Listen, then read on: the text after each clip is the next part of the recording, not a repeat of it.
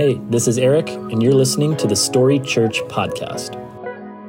Our podcast features audio from Sunday mornings at Story Church in Peru, Indiana, a community on the mission of connecting people's story to God's story.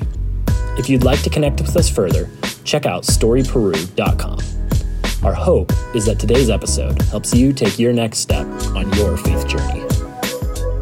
Today, we are wrapping up this series that's been all about life's transitions and specifically life's unwanted transitions that we've called the land between. What we said every week is that there are moments in life where we get thrust into the space that we've called the land between, where you're not where you once were, and yet you're not yet where you're going. You're just kind of in the middle, and, and life gets disrupted. And oftentimes it's something difficult that happens to us that throws us for a loop, and it's so difficult for us to know how to navigate this space. But what we've said every single week is that this can also be a pivotal space where God shows up in our lives. So I'm excited to wrap things up today. Um, this series is based on a book that I read a few years back when I was in a land between season, and I've thrown it up every week. Just if you want to take the conversation further, uh, the book's written by a pastor named Jeff Manion, who's a pastor up in Grand Rapids, Michigan.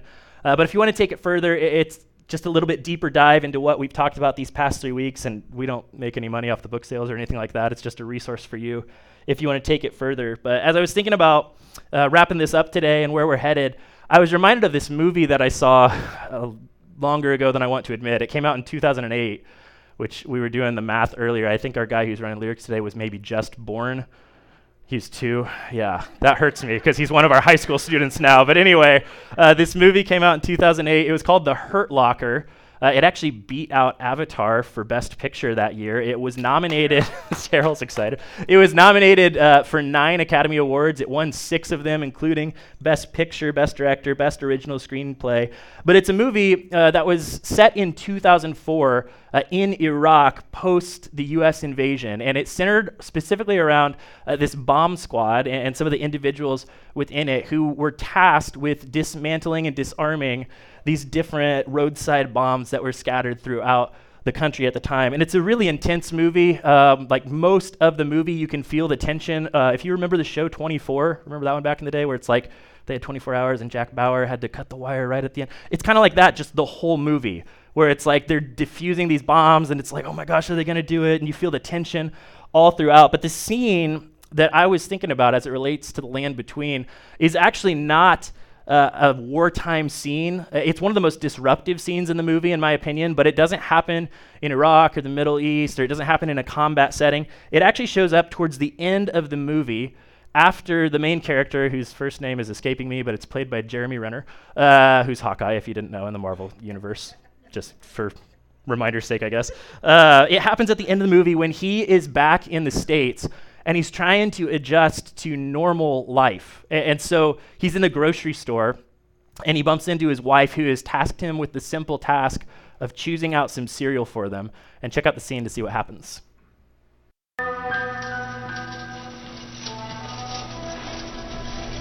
Pizza. Pizza.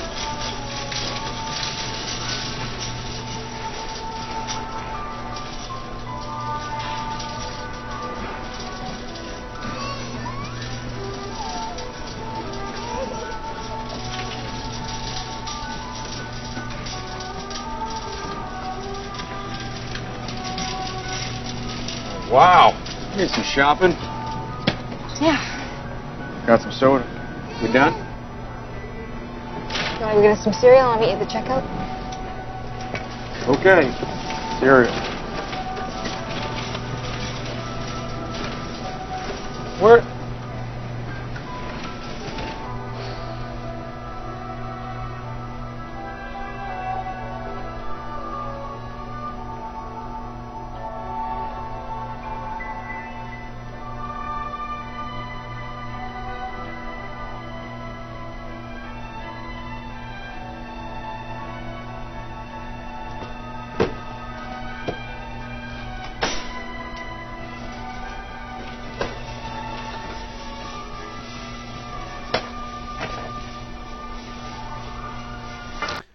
So again, that scene might not seem like much out of context, right? So go watch the movie and you'll feel how intense this feels in the moment because if you can remember, we've watched like an hour plus up to this point of this character in like high stakes combat scenarios where like the risk is high and he's a leader and he's directing troops where to go and he's like diffusing bombs that could take out troops at any moment. And it's like drama drama drama tension tension tension. And then he's asked to pick out a box of cereal and he's just standing there right doing something that to many of us would feel very normal although maybe you can relate because there's a lot of options but but he's standing there and it's like he's he's kind of paralyzed Right? Again, we've seen him doing so many high stakes, intense, complicated rescues throughout the movie. And then at this point, he's standing there and he is totally resigned to everyday life. I mean, you can see how haphazardly he's like, that one, right? And just walks off and he, he snags the thing off the end cap as he's walking by. He was out of his element back home, right? He was out of his element in the midst of everyday life. And, and that scene is powerful in the context of the movie because I think all of us, if we're honest, have been there at one point or another. Right? You're going through the motions of everyday life. You're just doing the stuff that maybe you're supposed to do, but you're in this space where it feels a little out of your element. Right? You feel a little bit lost, even though life is going on as it seems like it ought to. Uh, maybe you can remember when you were in high school and your family picked up and moved, and, and it was your junior year, and so like all your friends that you had made up to that point were left behind, but you're walking through the halls and you're at the lunchroom, right? And you've got your tray and you've got your food, and then you have to have that moment where it's like, where do I sit? Right? It's all normal, but all of a sudden, normal just doesn't feel normal, and it's like, how do I navigate all of this? Uh, maybe you've searched the classified ads after decades of work, and you just feel the like awkwardness of like help wanted, and wh- what am I going to do? And, and navigating that, maybe you've experienced the words dating again, right? And it's just like, whoa, what is this? world, dating in your 30s or your 40s. Uh, maybe you've experienced opening that microwave meal for yourself, right, after years of marriage, and suddenly you're cooking for one. It, it's normal stuff, right? But it doesn't feel normal in that moment. And we've all found ourselves wondering from time to time, like, this seems like it should be so simple, but why is it so hard, right? Why does it feel so off? Why am I finding myself in this new context? That feeling is a feeling that shows up in the land between. It shows up when we're disrupted and we're not where we once were, but we're not where we want to be yet. We're just kind of stuck and we're figuring out how to navigate this unknown space. And sometimes what happens is when we find ourselves there, when we find ourselves in the land between, uh, rather than defining ourselves by who we are, or, or even by who we're becoming, where we're wanting to go next, what we can naturally tend to do in the land between is we start to define ourselves by who we're not anymore.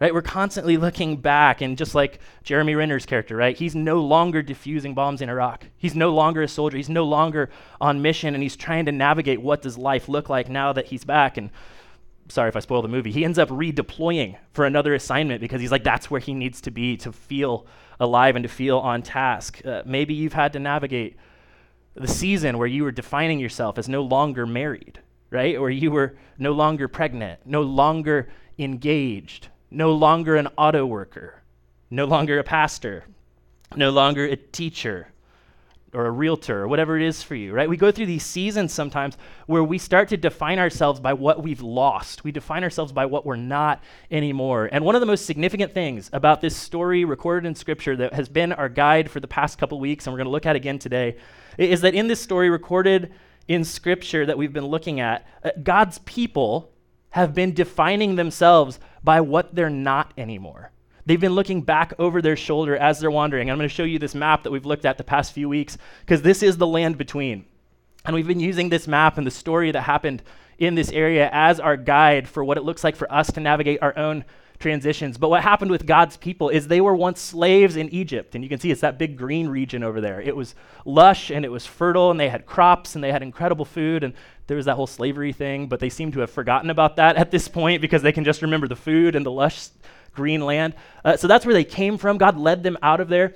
That area up on the right that says Beersheba, that's the land of Canaan. That's the land that the God's people were promised to go to. It was known to be a land flowing with milk and honey. So again, this lush, fertile area where they were headed to. But right now they're found in the land between, right in the middle, in that big brown stretch known as the Sinai Desert or known as the wilderness. And they're wandering around under the leadership of a guy named Moses. They've left slavery, they've left Egypt, but they're not yet at Canaan. They're not yet at the land of promise. And unfortunately, as they wander through the desert, what God's people start to do is they start to define themselves not by who they're becoming, which are the people of God's promise, right? The people who were promised this new beginning and to be this great nation. But instead, they define themselves by who they are no longer, that they're former slaves, that they don't have what they once had in Egypt. And they've been wandering the desert for two years at this point. We're looking at the same kind of section of the story again. They've been wandering, they're no longer in Egypt, right? No longer in slavery, and they can remember and they know they're no longer eating the cucumbers and the onions and the leeks and the garlic that they once had and the melons, and they're complaining about it. And so these are the first steps of these people stepping in to a new identity. It's the first steps of this group of people becoming the people of promise, becoming the people of God. And it's not going so well. Because from the start, they're complaining left and right about where they find themselves. They're complaining about everything and they're resentful towards God and towards their leader, Moses. I mean, it happens time and time again. They run out of water. The people complain. The people blame Moses. The people blame God. Then the people run out of food. There's this food shortage, and God still provides for them. He gives them this food called manna, but the people complain, and the people are resentful, and they, they point fingers at Moses, and they say stuff to him like, You brought us out here to die in this desert. We were better off back in Egypt, right? We were better off as slaves. And it reaches this boiling point at this moment in the story that we've been looking at together. And uh, just to recap where we've been, on week one, we looked at those complaints that the people were shelling out. And while you may think that nothing grows in the desert, what we discovered together is that the land between, whether we're talking about the literal desert in the story that we're reading, or those moments of transition in our lives, the land between is actually fertile ground for complaint to grow. Right? There's plenty for us to gripe about. There's plenty for us to dwell upon. So we said it's fertile ground for complaint to grow, but we also said there's another uh, response that we can choose that the land between can become fertile ground for trust to go and the thing to grow rather and the thing that makes a difference is the way we choose to respond the thing that makes a difference is the thing that we choose to allow into our heart the thing that we choose to dwell on and what we said in week one is that you don't always get to choose what happens to you but you do get to choose how you respond that you, that you can actually choose to dwell and to grow bitter and, and to become a person marked by complaint and you can let that grow in your land between season or you can allow God to grow your trust throughout this season. Then last week, uh, we continued and we looked not at the people's complaining, but at Moses' response to the people's complaining because he's a leader. And he offers this amazingly honest prayer where he's basically like, God, you gave me these people. I didn't want them. I'm not their mama. I'm tired of it. And if this is how life is going to be, just kill me now. So, really, a bright spot in his story. But what we said is that the land between can be fertile ground for meltdown like that right? If you've ever been there before, maybe you've had a moment where if you were honest to God, you felt that intense where you're like, I can't do this anymore, right? I can't carry this any longer. And so we said that it can be fertile ground for meltdown, but the land between is also fertile ground for God's provision to show up. Because Moses unloads all that drama on God, but God says, Look, I see you, Moses, and I hear you. And he recruits these 70 individuals to become like many Moseses to help him carry the weight and help him lead the people. So the people are in this cycle of complaint, and it's been going on and on and on for two years, and it's boiling over. Moses is exhausted. He needs God's provision to help. And so today, to wrap things up, we're going to look at God's response to all of this. And I'm going to warn you out of the gate, it's not good. Okay? We're going to look at how God responds, and it's not happy. In fact, what we're going to look at, it's one of those Old Testament accounts that can be really difficult for us to understand and really difficult for us to even reconcile with maybe what we've heard about the character of God. It can be hard for us to reconcile. And yet, this story that we're trying to allow to be our guide is so important for us to understand because it can really uh, be instructive to us as a cautionary tale for what can happen in our land between seasons. Uh, it's funny, we talk a lot about biblical examples, but to be honest, if you read through the Bible, there's way more bad examples of how to respond to God than good examples of how to respond to God. And this is one of those bad examples. Okay, the people get it wrong and get it wrong and get it wrong and get it wrong. But we have the opportunity not to necessarily follow their lead or to imitate their response, but to learn from the lessons they chose to learn the hard way. And here's why it's powerful for us. Here's what's on the line for us. If you're in or maybe going to be in a land between season uh, someday. the land between, even though we don't want to be there, right? The land between, even though we find ourselves disrupted and life is off balance and we don't know where we're headed, the land between is the space where God actually does some of his deepest work. That when we're off balance and when we're disoriented and we're uncertain and we're forced to trust, the land between can become the space where God does some of his deepest work if we let him. But the stakes are high because the land between can also be the space where faith goes to die. The land between can go one way or another, and it's our actions and our reactions that determine whether or not our experience in these seasons lead to growth and spiritual life or whether it leads to spiritual death.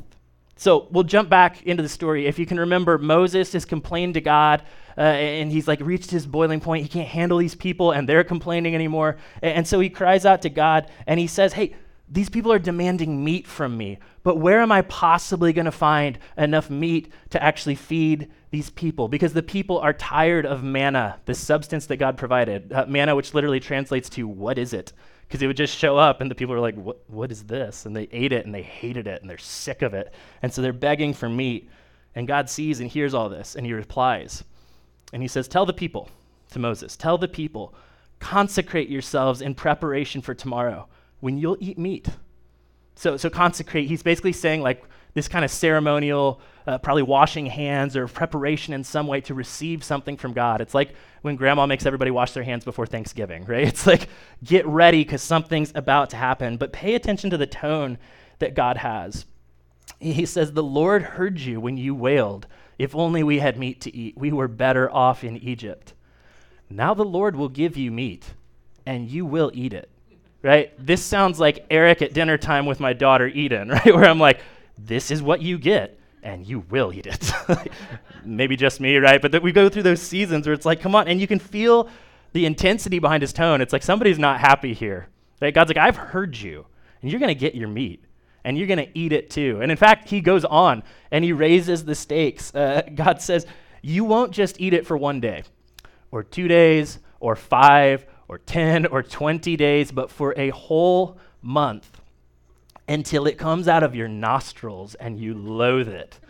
Because you've rejected the Lord who's among you and you've wailed before him, saying, Why did we ever leave Egypt? So it's kind of intense, right? Like God feels a little unhinged at this point where he's like, You're going to get so much meat, it's going to come out of your nostrils. And that's in the Bible, so you should read it. It's fun. Uh, he's clearly fed up, right? He's fed up in this moment. And the hard lesson right? As we've been looking at what can grow in the land between, what can show up in our stories in the land between seasons, the hard lesson for us is that the land between can actually be fertile ground for God's discipline. And that's what's happening in this story, right? The people have been complaining and complaining and rejecting God and rejecting Moses' leadership. And God's like, I got to do something about this. You want your meat? You're going to get your meat, guys, right? And, and, this is what's so difficult. It, it's because this concept of discipline is so hard to understand in a loving context. Uh, on the one side, we can probably all understand that there are some things that happen in our lives, some things going on in our lives that God may want to correct, may want to adjust, may want to shape and to mold.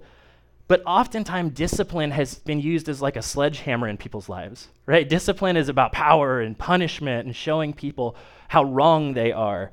But oftentimes, what happens in these land between seasons is the stuff that's in us that maybe ought not to be gets revealed when life is off balance. It's like if I took the lid off this water and just started shaking it, guess what would go everywhere? Water, right? It's not a hard question. Because it's in there, right? And when it gets shaken, what's in there falls out of there. The same thing's true in our lives. So if we're full of things like anger or bitterness or complaint, we can hide that day in and day out, right? We just kind of bury it when life is normal. But when things get knocked off balance, guess what comes out? Whatever is in there. Whatever is in there. And sometimes those things show up, and God disciplines us for that. But what's so important for us to get today, and what we're going to spend quite a bit of our time on today, is to actually have an understanding about what God's discipline is all about. And we'll get to that in a minute. But I want to be really, really clear as we talk about this. Because sometimes we make the assumption when we go through loss we go through difficulty, we go through a circumstance that doesn't make sense to us, the natural question we ask is like, what is God up to? And sometimes we draw the conclusion that God causes bad things in our lives to teach us a lesson. That is not at all what I'm saying as it relates to discipline. I don't believe God causes the tragedies that we face just to try and teach us something. I think that's kind of a sick view of God's character, to be honest. But rather, what I'm saying is when we go through these moments, whether it's through a tragedy or just something unexpected, God leverages them. God uses them to shape and to mold our character. And, and, as it relates to how we respond to this idea of discipline, for most of us, probably when we think about what discipline looks like, we think about what our parents showed to us, right? Or what our parents did to us, or how our parents disciplined us. Uh, and a lot of times we can equate discipline to the notion of punishment, right? So if you came from a family that spanked, right? Discipline has a very visceral reaction to you, right? You remember what that was like. I remember my dad, I was actually just telling my daughter about this yesterday. It's like a casual threat, but I was like, remember, grandpa used to drive around, like my dad, and he never had to do it. But sometimes when we were driving, he said, Do I need to pull this car over and spank you right here? He would normally tag on in front of God and everybody, which I appreciated. The threat was enough, right? I was like, No, you do not. We'll see what happens with Eden as the years go by. But uh, if that's what your family was like, that may be what discipline looks like to you. If your family got heated and raised the volume, right, and raised their voices, maybe that's what discipline looks like for you. If your family avoided conflict at all costs, you're like, what is discipline? no, you're like, you're like, oh, I, we all hated it when that happened, right? It's just uncomfortable and it should be avoided. But here's what's really important for us to understand it's that God's discipline generally doesn't look like punishment. Okay, that's like the surface level read of what happens, is that God just punishes people for bad behavior. But there's something more going on. And, and what happens in this moment, right? God seems kind of harsh and kind of intense. But did you notice why God's harsh and why God's reacting? It's not just because they're complaining about the cafeteria food. It's because they've rejected him again and again. These people that God called out of slavery, that God gave a promise to, that God's offering this new life and this new beginning to, they're saying, God, we're better off without you right? We're, we're rejecting you. We would rather still be slaves. It would have been better if you had never delivered us. And, so Moses hears all this, and he's probably standing to the side, right? God's like, You're going to eat meat. You're going to eat meat for a month, and it's going to come out of your nose. And Moses is probably like, Where are we going to get this from? In fact, he goes on in the scripture, and I'll just paraphrase it. He's basically like, Wait, wait, wait, wait. They're going to eat meat for a month? Okay, God, if we broiled every goat and boiled every lamb, and I sent out fishing expeditions every single day for that entire month, we still are not going to have enough meat for that. And so God offers a creative solution. And as you fast forward in the story, uh, the text says that a wind went out from the Lord and drove quail in from the sea. It scattered them up to two cubits deep all around the camp, as far as a day's walk in any direction. And so, in case you don't know what a quail looks like, this is uh, the quail that are common in the Middle East. This was an area uh, where quail tended to migrate. But what God is going to do is like the most absurd quail migration that has ever happened. Uh, because I don't know if you measure in cubits these days, but the little footnote in my Bible says that uh, two cubits deep is about three feet deep. So we've got a stack of quail blowing in, okay, like three feet high and it says that it was two cubits deep or three feet deep all around the camp as far as a day's walk in any direction. And in case you don't know like how far a day's walk is, I'm not exactly sure what they mean by that, but the CDC currently recommends that uh, we walk at least five miles a day. Okay, so five miles, three feet deep. Uh, most people, if they were like just walking for the day, could hit like 20 to 30 miles a day. So like, imagine that for a second three feet high here to Kokomo or here to Wabash, right? You've just got quail stacked up everywhere in every direction. And so the people have been complaining and they've been eating manna and they're sick of it, right? And they're like, we just want some meat. And God's like, okay, whew, quail time, right? They're like everywhere. And so here's what the people do it says, all that day and night and all the next day the people went out and they gathered quail. No one gathered less than 10 homers. Then they spread them out all around the camp. Again, I don't know if you measure your food in homers, but the footnote at the bottom of my Bible actually said that that is potentially about one and three quarters tons per person, right? Hundreds of thousands of people with their truckloads of quail doing their thing. And so the people have been craving it, and they have more meat than they could possibly imagine. And then the axe is about to drop because God goes on. It says, But while the meat was still between their teeth, and before it could be consumed, the anger of the Lord burned against the people, and he struck them with a severe plague. Therefore, the place was named Kibroth Hattaavah, because there they had buried the people who had craved other food. And it's kind of tricky to understand, right? Because it begs some questions about the character of God.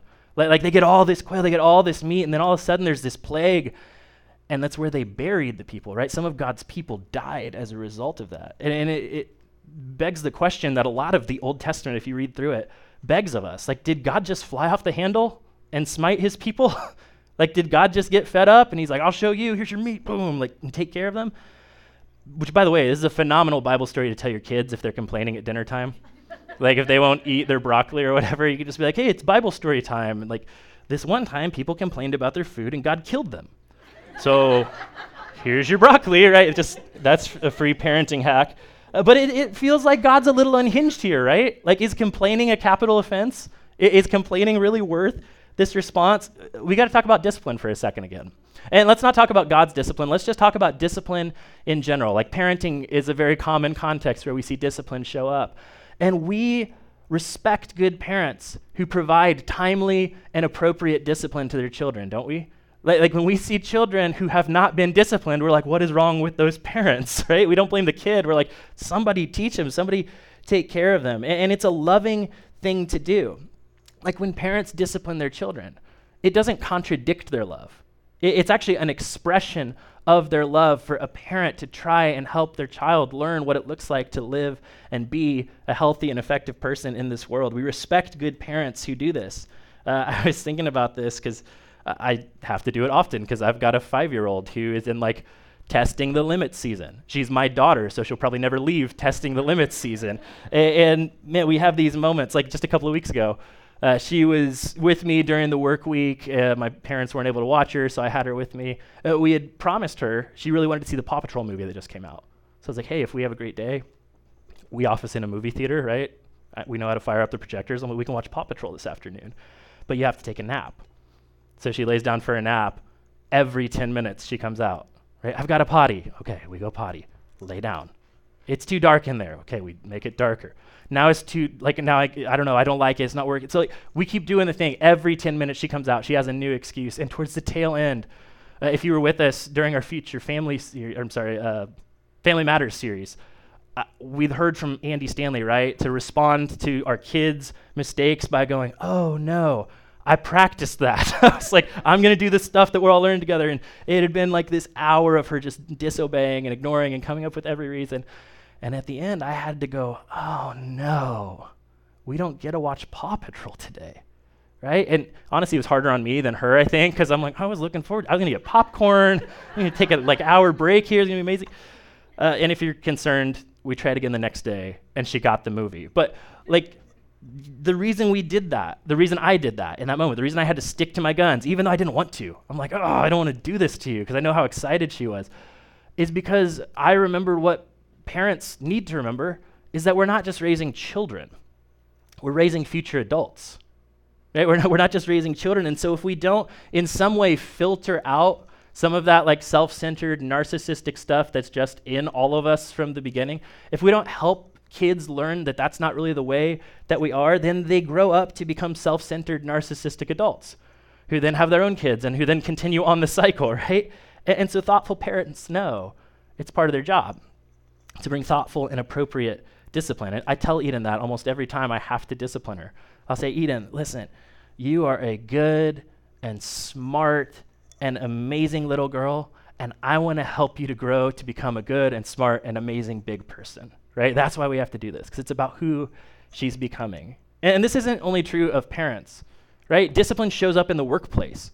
In fact, most of our workplace conflict happens when discipline isn't being appropriately applied in the workplace. And you see people and they're not doing their job, right? Or they're, they're not working with you the way that they ought to be working with you. And, and your boss won't deal with it. And so you're so frustrated because you're like, somebody needs to bring some discipline to the table. Uh, bosses who won't have hard conversations sometimes makes it more difficult because we actually appreciate respectful, accurate, thoughtful discipline. It helps us all play nice together. Uh, I just wrapped up my YMCA fall soccer season. I was thinking about discipline and coaching because we had this moment yesterday during the game. It wasn't me, it was our uh, assistant coach who like jumped on it before I could even get there.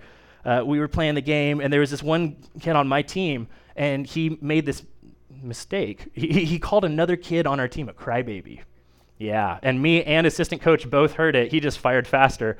And I went to turn to say something, and he goes, Hey, we don't talk like that. And if you do that again, you're out for the rest of the game. I'm like, Whew, way to go, man. Way to show up, right? Because we're teaching this kid that's not how we play on a team, that's not how we treat other people. It was loving, firm, and appropriate discipline to help him grow into the person that he needs to be someday. And if we just let it slide, right, we just taught him that that's how we can talk about people. That's how we can treat other people. So we respect good parents, we respect good bosses, we respect coaches when they bring appropriate discipline. My point is, we can respect God in the same way. We can appreciate when God's discipline shows up. But here is what is so, so important for us to remember and understand about God's discipline it's that God's discipline is redemptive, not punitive. In other words, it's meant to bring something out of us. It's meant to restore something in us or shape something in us. It's not just punishment. It's not just like wrath for wrath's sake. And again, sometimes we get this picture of God that says God's just like angry and up in the clouds, armed with his lightning bolt, ready to take you out the second you don't play by the rules. But that's not what God's heart looks like at all. God wants to teach and to restore and to preserve relationship with us, not just get us to be like robots who comply to him. That's why he made us humans. That's why he gave us this free will. And in fact, there's a quote uh, by C.S. Lewis, the author and theologian, uh, who talks about the nature of hell, right? The ultimate eternal punishment as we imagine it. Uh, but C.S. Lewis said this He said, I willingly believe that the damned, or those who are condemned to hell, are, in one sense, successful rebels to the end, that the doors of hell are locked on the inside. In other words, his point is that basically, like this ultimate expression of God's discipline or judgment, in his mindset, he's like, actually, God is just giving these people what they've wanted all along. They're successful rebels. The gates are locked from the inside. That, that we can make choices. That ultimately, people are saying, like, no, we're going to reject God, we're going to reject God, we're going to reject God. And eventually, God goes, okay, you can. And that's his picture of what hell looks like. And that's what we saw in this story. Right? The people are complaining, the people are complaining, they're rejecting, and they're complaining, we want meat, we want meat. And eventually God goes, okay, you can have your meat.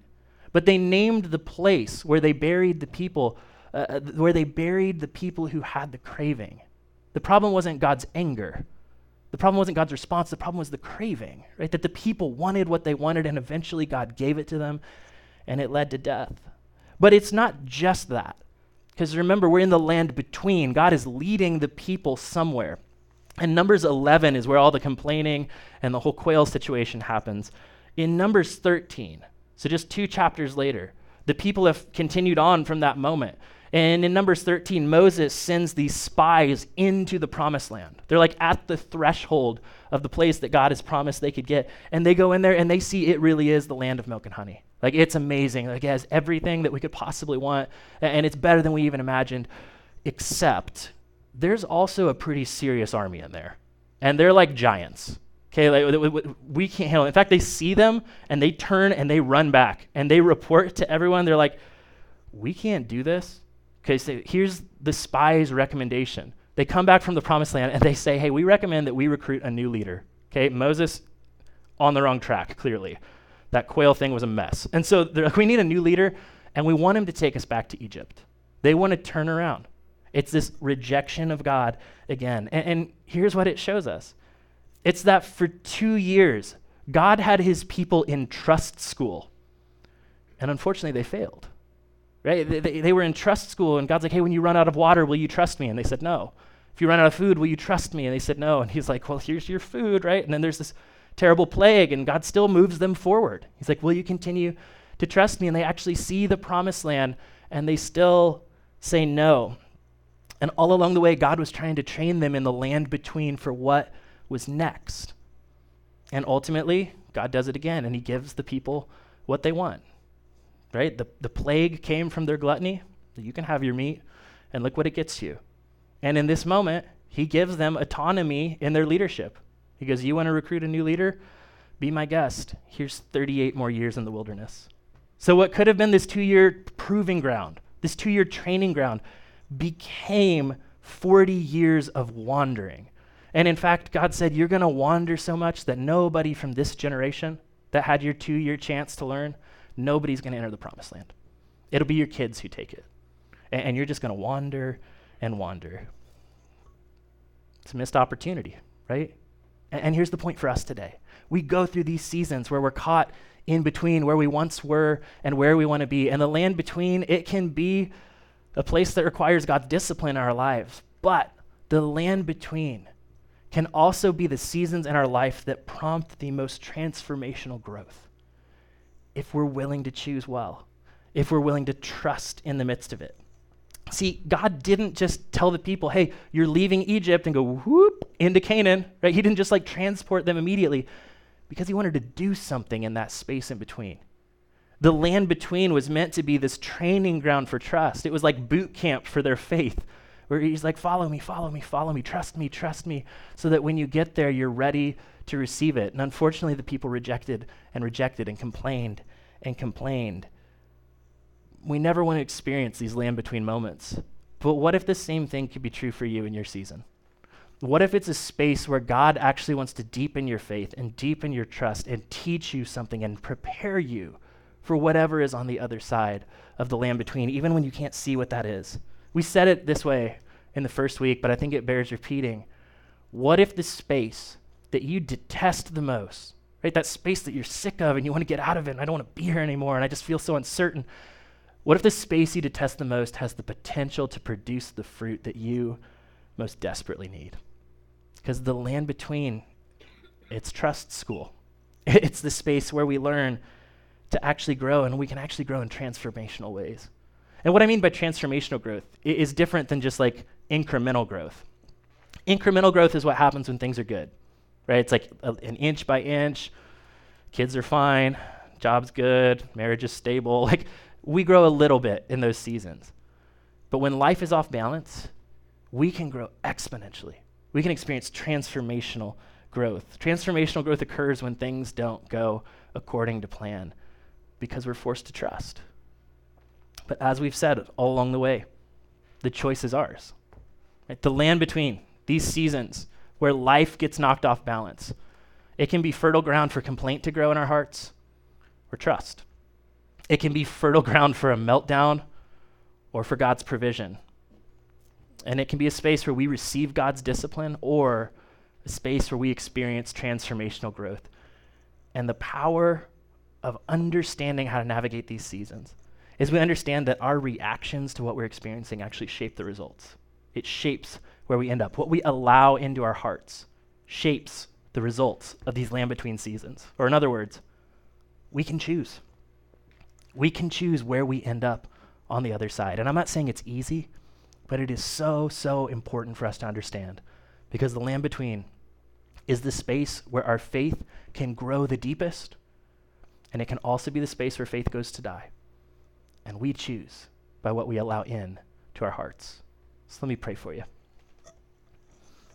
God, these land between seasons are so difficult, and I don't want to gloss over that. And, and, those moments of complaint, they're, they're allowed. You can handle it, right? Those moments of meltdown, sometimes we need them. Sometimes we even need to receive your discipline when we, dis- we discover that what was in us isn't actually what we want to be there. But God, I pray for my friends here today whether they are just exiting a land between season, whether they're in the middle of one right now, or maybe one's yet to come. I pray that they can have big faith and big trust in the midst of it. Even when we don't understand, even when we don't know where we're going. God, may we have eyes to see your character. May we open ourselves up to trust you. And may we have that big hearted belief that says you can actually grow us in transformational ways when life feels unclear and life feels off balance. God, draw near to those of us who are navigating difficult things and help us understand what to do with all of the things we're feeling and experiencing. And God, at the end of the day, lead us in looking more like your Son so that we could reflect your heart and reflect your character to this world. We pray all of that in Jesus' name. Amen. Hey, once again, thanks for listening. If you live in or near the Peru, Indiana area, we would love for you to engage with us at one of our weekend gatherings.